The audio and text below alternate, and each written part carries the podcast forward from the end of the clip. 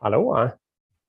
Idag ska vi prata lite om vad man egentligen ska följa upp chefer på, så att säga. Eller få dem att fokusera på.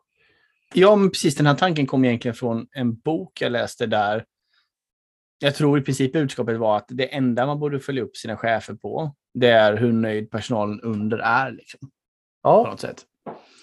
Det är det enda man behöver mäta för att avgöra hur bra det går egentligen. Men det där är ju, det där är, ju, det där är både och. Alltså. Ja.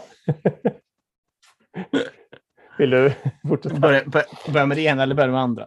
Aha. Nej, men precis. Nej, men, det, alltså, det är delvis sant. För om man tänker så här att anställer man smarta människor ja. eh, som har engagemang och driv och så vidare, så behöver inte de någon form av micromanagement. De behöver ju liksom oftast inte ha det här, gör det här eller det, hjälp att sätta Nej. mål. Något, utan de kommer ju själva hitta på massor med smarta saker. Ja. Så om man som chef bara ser till att den här gruppen då, av individer är nöjda, har ett gemensamt mål, mår bra, liksom, har psykologisk ja. säkerhet, då kommer ju massor av bra saker hända. Ja. Många gånger är det ju relaterat att om du har ett team som presterar så har du ju många gånger en väldigt nöjda medarbetare också. Ja, alltså personer ja. är nöjda med chefen och medarbetarna mår bra. Liksom. Men det där kan ju också slå över. Ja.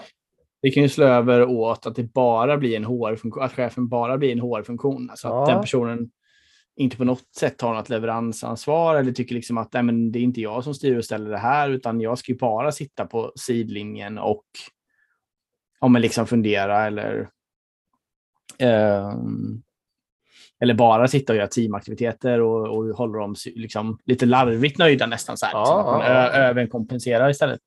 Det blir, blir lite mer HR-funktion kanske, liksom en, en ansvarig chef.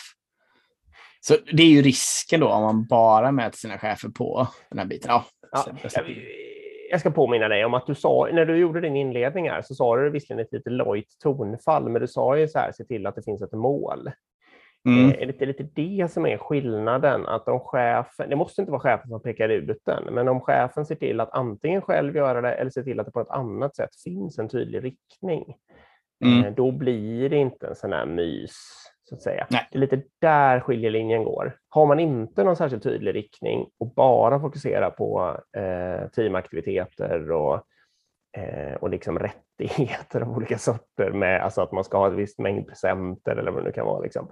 Då mm. blir det ju ingenting gjort. Alla, alla påstår sig vara glada, men egentligen är inte folk så himla motiverade och det blir framförallt ingenting vettigt gjort. Liksom. Nej. Eh, men om man har men... en tydlig riktning, då kan chefen sen fokusera på att alla ska må bra och ha rätt förutsättningar. Ja.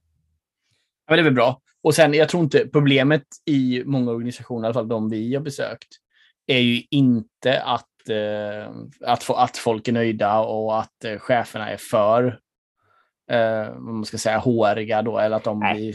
Det är ganska ovanligt. Det händer, man ser det ibland, men det är ett ganska ovanligt problem. Utan det är mycket vanligare att cheferna trycker på strukturer, dumheter ja. eh, som gör att medarbetare blir frustrerade och sen levererar de inte av illvilska eller att de slutar för att de är omotiverade. Och så. Det är ja. mycket vanligare så att säga chefen försöker ta det här, eh, det finns en föreställning om att man ska ta det här leveransansvaret eh, mm. för någonting som personen egentligen inte riktigt begriper sig på och så vidare. Och alltså, jag är inte emot att chef tar ansvar och ser till att det blir någonting levererat. Men just exakt när chefen börjar tänka så eller lite tänka ut hur ska jag ta det här leveransansvaret, då brukar man eh, kanske statistiskt sett vara fel ute. Mm. Eh, då luktar det statusrapport och liksom mm. så här, nu ska jag, nu ska jag beordra övertid. Och, alltså det brukar inte hantera om, handla om att man redan har eh, fått motiverade människor som själva tänker ut liksom, hur de ska lösa olika frågor. Nej, nej, men precis. Men visst, jag tror ju ändå på om man sluter på en organisation och man mäter då medarbetarnöjdhet på något sätt, liksom hur glad är du eller hur motiverad är du och så vidare. Och får man det att öka det, det, tror jag har en stor påverkan på mm. leveranser och mycket annat också. Liksom. Så det, det, är inget dumt.